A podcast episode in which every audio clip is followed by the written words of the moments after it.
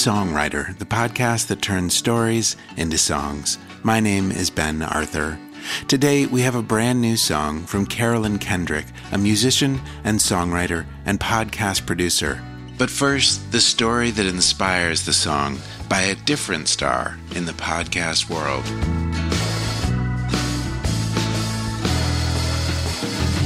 I'm Kevin Allison. I've thought of myself mostly as a storyteller and someone who helps other people tell their stories. There's really kind of a therapeutic element to it in that I'm constantly unpacking who I am, but in the process, also helping other people do that, I think. So I think of myself as a little bit of a wounded healer. In college, I was a part of a sketch comedy group that I was absolutely thrilled with and in love with. We got on MTV within a year of graduating from college. The state was this amazing sketch comedy way of discovering all these aspects of our personalities and playing them so much larger than life. But when the state broke up in 1996, I was really kind of at a loss. I, I, was very hurt. You know, I felt a little like left out of the loop with the group. And I, I thought I could do maybe solo sketch comedy. So I was doing all these crazy, kooky character monologues up on stage alone. And I just wasn't getting anywhere with it. It was at this point that an old friend of Kevin's stepped in with some key advice.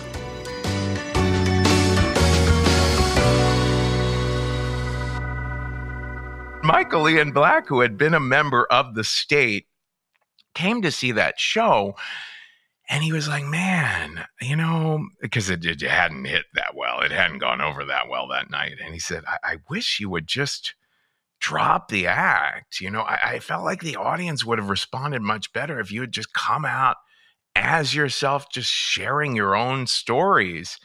And I said, Yeah, I feel like there's been a voice in my head for years saying that but it just feels too risky because I was so worried about how to be. What does the industry want me to be? You know, I knew that a, a friend of mine had her own storytelling show. So I reached out to her and I said, I could tell this story. And she was like, perfect, perfect. Tell the story of how you tried prostituting yourself.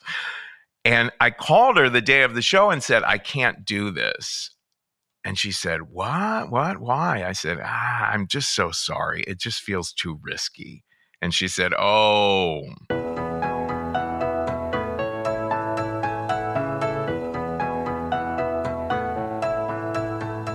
Every time I do this show, someone calls a couple days before or the day of and says, I don't know if I can do this. It feels too risky. And if I can convince that person to go through with it anyway, that's going to be the one that knocks it out of the park in that show. So she convinced me. And it was fascinating because I kept having these very typical low self esteem thoughts that I always struggle with. Uh, you know, I would get to a part of the story where I'd think, oh my God, do I sound too gay at this part of the story? I noticed I kept coming to those points in the story, and the audience was only leaning in more. And so it was electric because I was so used to getting on stage and playing these crazy, kooky characters. But that night, I was feeling this real connection with an audience, just conversing with them directly and allowing them to see these various sides of myself that I was kind of worried might not play very well in Hollywood or wherever. I literally walked away from the UCB theater in Chelsea that night, walking down 8th Avenue, and the whole idea of the Risk podcast came to me. I was like, oh, this is what I should do. I should create a show called Risk where people tell true stories that maybe they never thought they'd share in public and feel like they're really going outside their comfort zone to be sharing. So everyone's kind of coming out about something, whether it's funny or kinky or terrifying or beautiful. Uh, and I said, another thing is, I'll try to be doing it as often as possible so I can finally get over my stage fright and social anxiety that had built up over the years since the state broke up.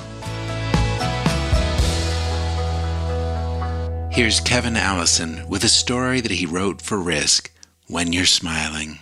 I remember it was a beautiful day in New York. I was in my mid 20s.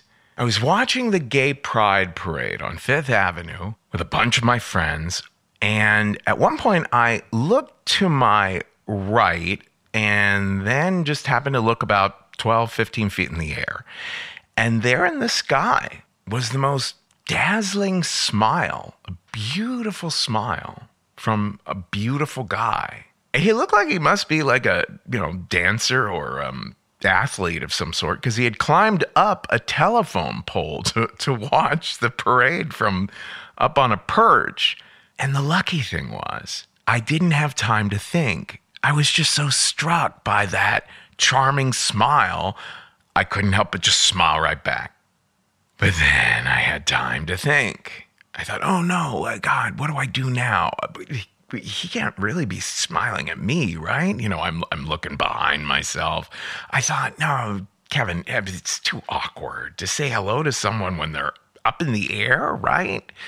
That is the way that my brain had worked every time a situation like this had happened to me before. Just nervous, hedging, second guessing, anything to keep from saying hello. Then my friend Tim grabbed me and said, Hey, Kev, uh, let's go. Uh, we got to get to that house party before my ecstasy kicks in. And before I knew it, I was just floating away in the crowd, just watching that smile get further away, like the fading smile on the Cheshire Cat in Alice in Wonderland. Now, five years later, I was sitting on a couch looking at my very first therapist. Her name was Agatha, and she was a dark and gloomy and smoky kind of woman. I don't mean smoky like she smoked cigarettes. I mean smoky like, you know, I kind of imagined every time I exited the room, she'd just like Count Dracula, you know, transform into a mist.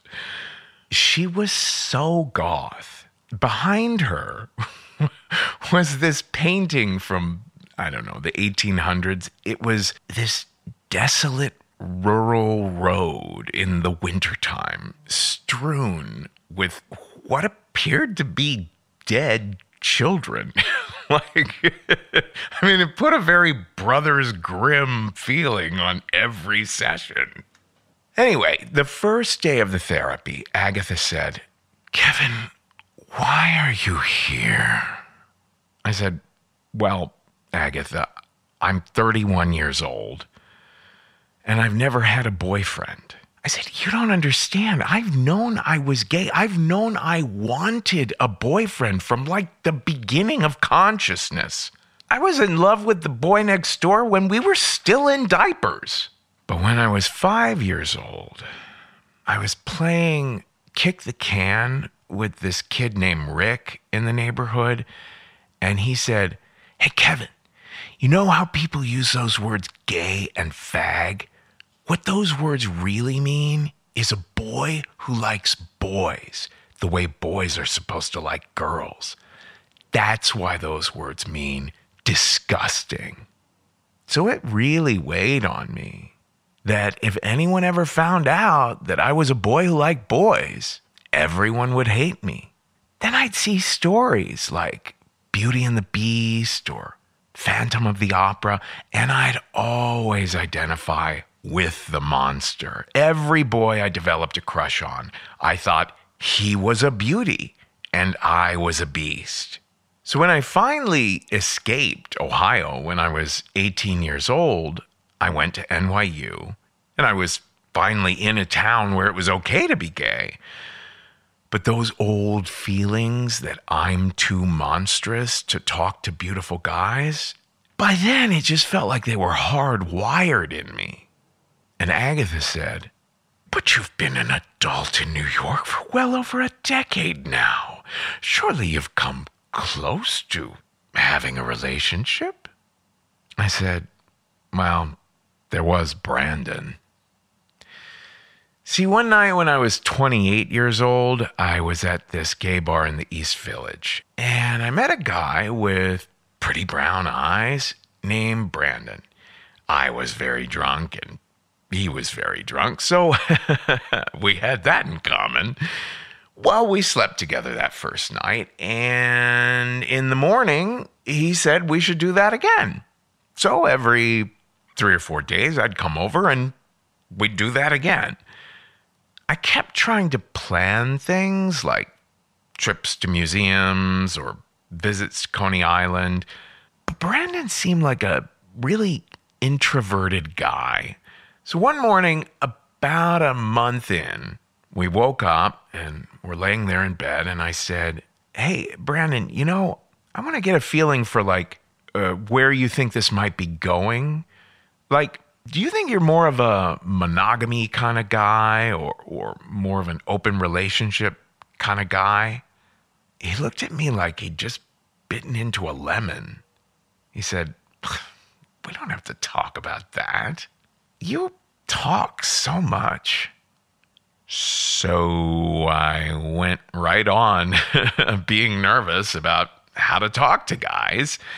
Then, after sleeping with Brandon for another two and a half months, one day we were walking on Christopher Street and I just couldn't help it. I, I had to ask him that question again monogamy or, or not.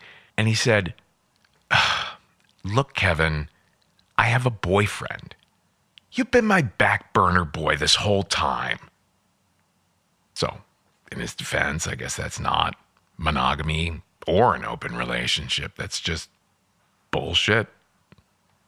Agatha said, Kevin, how did you react? And that was the worst part. I reacted like a guy who thinks he's a monster, talking to a beauty. I said to Brandon, Oh, oh I'm so sorry. I mean, I'm, I'm sorry if this is awkward for you to be telling me. And again, he looked like he'd bitten into a lemon. He said, I just told you I've been cheating on you, and you're apologizing. And he walked away. I said to Agatha, So, at the age of 31, that's the closest I've come to having a relationship. She said, Oh no, Kevin. There's so much more for us to unpack from that story, but we're out of time. In the meantime, just relax and trust that, you know, when you're ready and when someone who's compatible with you is ready too, something will click. And that sounded almost meaningless. However, a few weeks later, something happened it really did put everything in perspective. I was 12 blocks away the morning that the two planes flew into the World Trade Center. Honestly, I've yet to tell the full story of what I went through that day. But in the weeks that followed that day, when I would wake up in the morning, I was often surprised by this sense of gratitude that I would feel for just being alive. I remember there was this graffiti artist who was going all around Manhattan in the couple of days after 9 11, and he was spray painting on buildings the message, You're alive. And in that, I began to feel on some level, you know, like, like in some deeper dimension, perhaps everything is somehow okay. And a lot of New Yorkers seem to be feeling that. People seem to be speaking to each other more presently, more honestly, more compassionately. Everyone seemed to have let go just a little bit of the standard pointless worrying and, you know, focusing on bullshit. It was as if in the midst of all that destruction, we were remembering the importance of just being. So I was, I guess, kind of mulling over that one day, about a month after 9 11, when I was walking down Park Avenue. I remember I was listening to big band music from the 40s on my headphones as I was crossing the street. And I glanced up and saw this beautiful smile passing by. And I just didn't have time to think, I guess. I just smiled right back. We passed each other. But then I looked behind me and saw that he was looking back too, and we were both smiling still.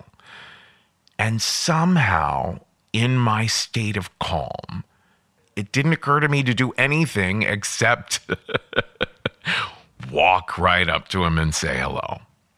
He said, I'm Ariel. We've never met each other, but you know, we have smiled at each other before. It was five years ago, I think, on Gay Pride Day. I'd climbed up on a telephone pole. I said, Oh my gosh, that was you. He said, It sure was. And this time, I'm going to get your phone number. So we exchanged phone numbers. And as I walked away, that's when something happened that I'll never forget. I did not worry. I was not thinking, oh my God, am I going to call him first or, or is he going to call me first? How many days is the right amount of days to wait before calling? And oh my God, what, what do I say when we do talk? Uh, what's the right thing to talk? No, no, no, no, no. I just somehow wasn't in that headspace anymore. I trusted that we were going to feel it out and whatever happened, everything was okay. And our first date was lovely. And our second date was too. And on our third, I remember we were standing in the subway station at West 4th Street. And Ariel said to me, Kev, I should let you know I'm feeling like an open relationship kind of guy at this point in my life. So I, I want to know how you feel about that. He said, I'd love it if the two of us could be proactive about checking in on a regular basis and communicating with each other about the evolving boundaries we could create for a relationship like that. And I thought to myself, holy shit, I found a man with a gorgeous smile who isn't afraid to talk. I'm learning how to really talk to someone I'm attracted to. And that's why I made that man my husband. Now, I have to be honest with you and tell you, uh, he is now my ex husband. but we are still very dear friends. In fact, we talked when I was first thinking of sharing this story, and, and I said, Ariel, I don't want to stop telling that story about how we met. And he said, Well, why should you? I mean, both of us look back on our relationship with, you know, mixed feelings, but there's good ones in there. And let other people think that relationships are worthless unless they last forever. We can be grateful for what was good and what we learned from the relationship we had. No, we agreed about that. And that's why I told this story.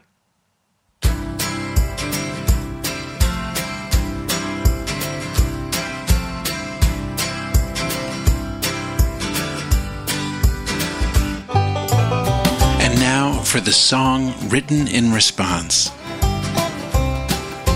Hello, my name is Carolyn Kendrick. I generally tell people that I am a songwriter, a fiddle player, and a podcast producer.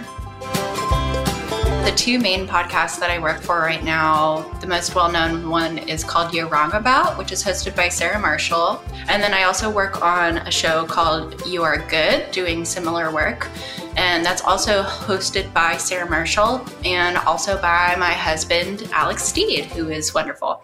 Basically, like as a producer, I'm, it's kind of a catch all phrase because I'm doing like, you know, kind of everything. Like I'm editing, I'm framing sort of the narrative and like how things flow and like deciding direction. And then I'm also, you know, doing mixing and stuff like that.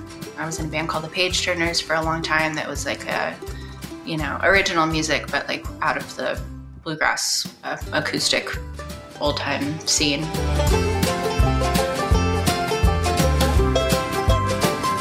Kevin is the greatest. I've been a fan of his for a long time. Um, I knew him previously through the Risk show because I had listened to it and I was like, I just, you know, it was one of those things where I was like, well, there's no world where we'll ever meet. He ended up getting involved in like the You Are Good universe. And Alex actually performed a story at a live event for Risk. And Kevin was at the You're Wrong About Live tour show in, in New York. Carolyn told me that she was thrilled and flattered when Kevin asked her to write a song in response to his story. I asked about her first reaction to the story. Oh, I, I cried a fair amount actually. It was like so sweet. And my second reaction is I I've really been thinking about structure quite a bit, not just in not just in stories, but like in in songs. And I was kind of blown away by like how beautifully structured the story was.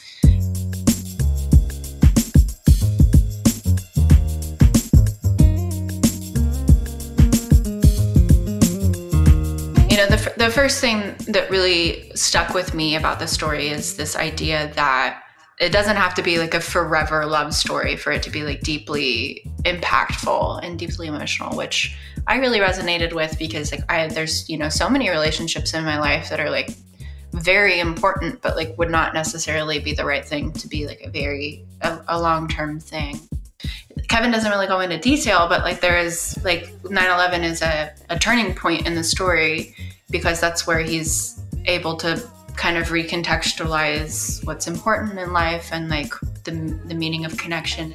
I remember waking up and my uncles who were like on a like they were on central time so they knew before us. They woke up and called us and told us told me not to go to school you know?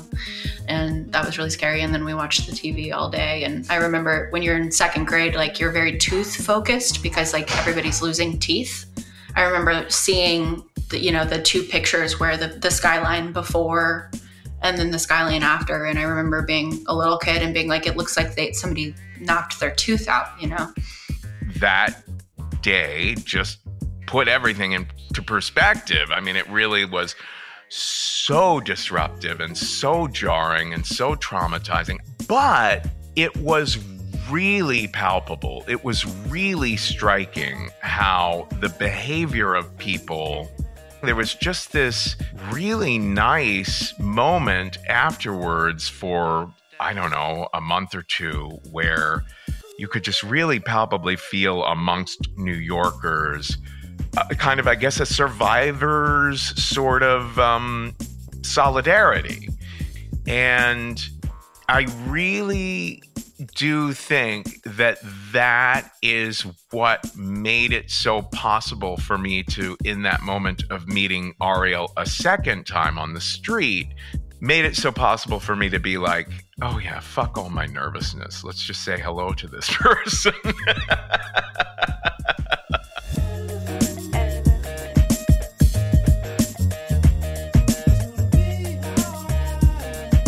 Where Kevin felt that he was a late bloomer, Carolyn told me that she felt, if anything, she was too early. I do feel like I was always a little bit early to like like I started dating very early, probably like too early, and I was dating people who were much older than me, and uh, so therefore I was just thrown into situations where I I was like not ready for for what was going on necessarily. Uh, My first boyfriend, I was a freshman in high school and he was a senior in high school. And you just have totally different worlds when you're that that's a big gap, you know, between 14 and 18.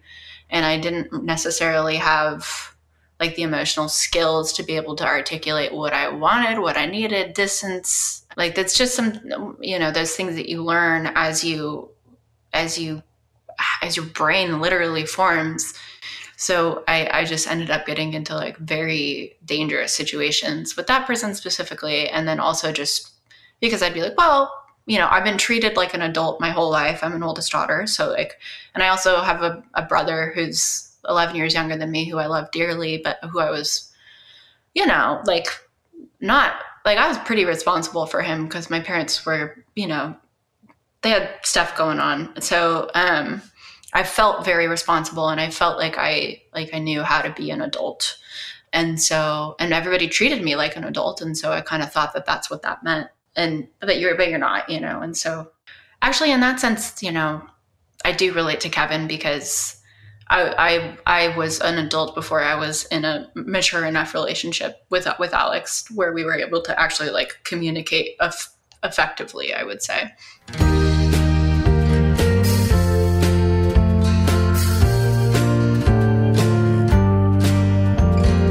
I really identified with Kevin, you know, the the looking up and like having this instant connection with like a stranger because I, I remember seeing Alex for the first time and I was like in another relationship at that point and I just was like this guy is my future like this is it and like I totally dropped everything in my life I just for lack of a better term just like made it happen I was just like I I'm interested in you. I think there's something here. And then we just, it just happened. I have to pursue this because like there's just some sort of like magic happening. As it turned out, this was an opportune moment for Alex as well. He went on this like very like spiritually opening raft ride right before he and I met where basically like the rapids were super high and it was really dangerous. And after that and it was a full moon. And like after that he was like okay if I make it through this like some something's happening. And then literally you know like 15 minutes after he like made it after after that raft ride he and I like met each other so it definitely just has felt like this yeah larger than life thing you know? I'm, I'm like at the point in my life where I'm like, oh, what I want is actually what I need. And so I can just like listen to that and do that instead of having to be like, well, you know, I like self sacrificing or deny yourself in some way. It wasn't until like a year ago that I started really investing myself emotionally in a serious relationship with someone again. And that broke up in March. And that breakup hit me harder than it, it's the weirdest thing to say, but I think it hit me harder than almost anything has ever hit me before, which, considering some of the things I've lived through, is crazy. When I heard the song, I cried when, when I heard the first lyrics about you know this idea of a lighthouse out there sending out these signals and kind of this beacon of who might be out there. The image of the lighthouse is also uh, feels a little bit lonely. You know, it feels a little bit like you know who knows when when you might actually make that connection. The thing is that we never have reassurances about any of that. You know, uh, that's part of what makes love so beautiful is that you have to learn to love yourself enough to be okay if you never do find that person again. If you have a broken heart, then you have an open heart. If you are really feeling that much pain, then you can feel that much love. This is Carolyn Kendrick with her song, What If? I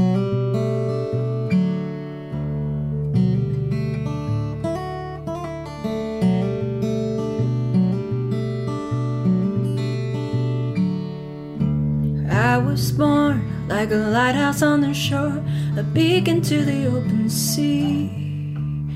hoping to warn ships coming in from the storm of the rocky cliffs around me. Tide comes in, the tide goes out, my light scans against the horizon.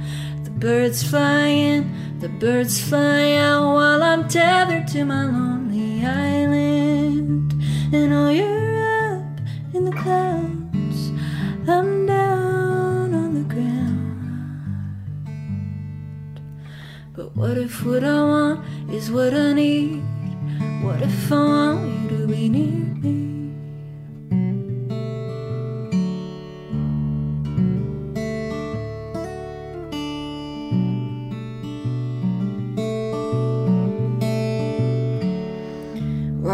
Monster in me is a snake in the canyon, camouflaged against the earth.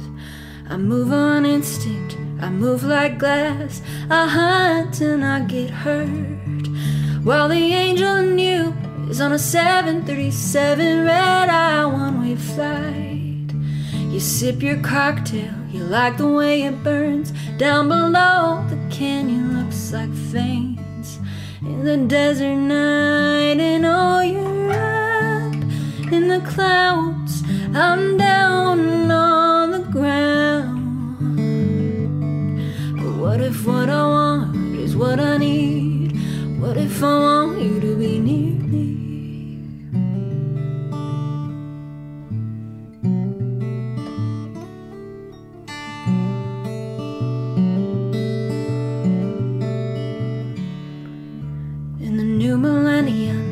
gap to skyline, and we're raging against the machine.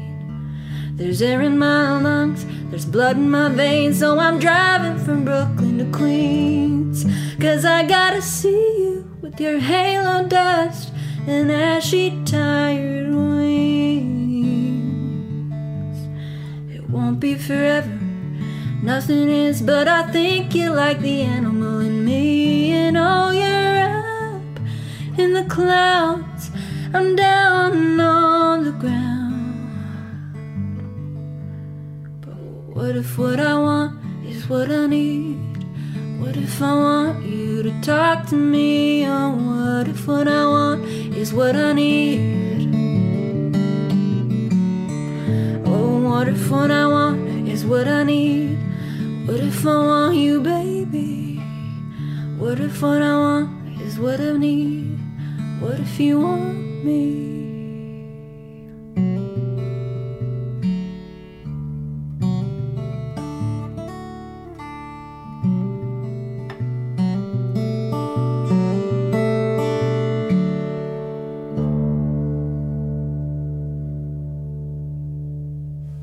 That was Carolyn Kendrick with her song, What If?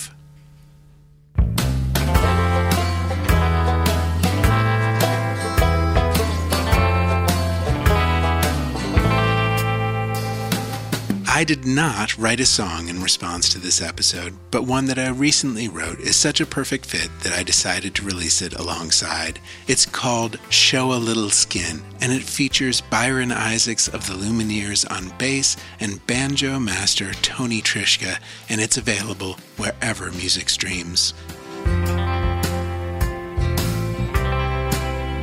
Next episode features an excerpt from Sally Rooney's Beautiful World, Where Are You? and a song written in response by Sam himself. Songwriter is 100% independently produced by Hook and Crook. If you want to support the artists and the producer who make it, please consider a premium subscription from Apple Podcasts. Five star reviews and kind words online or in person are always appreciated too. You can always get early access to Songwriter at Paste. Just go to pastemagazine.com and search for Ben Arthur. And while you're there, check out the Paste podcast or get it wherever you get yours. Finally, thanks as always to Rob Reinhart and Acoustic Cafe.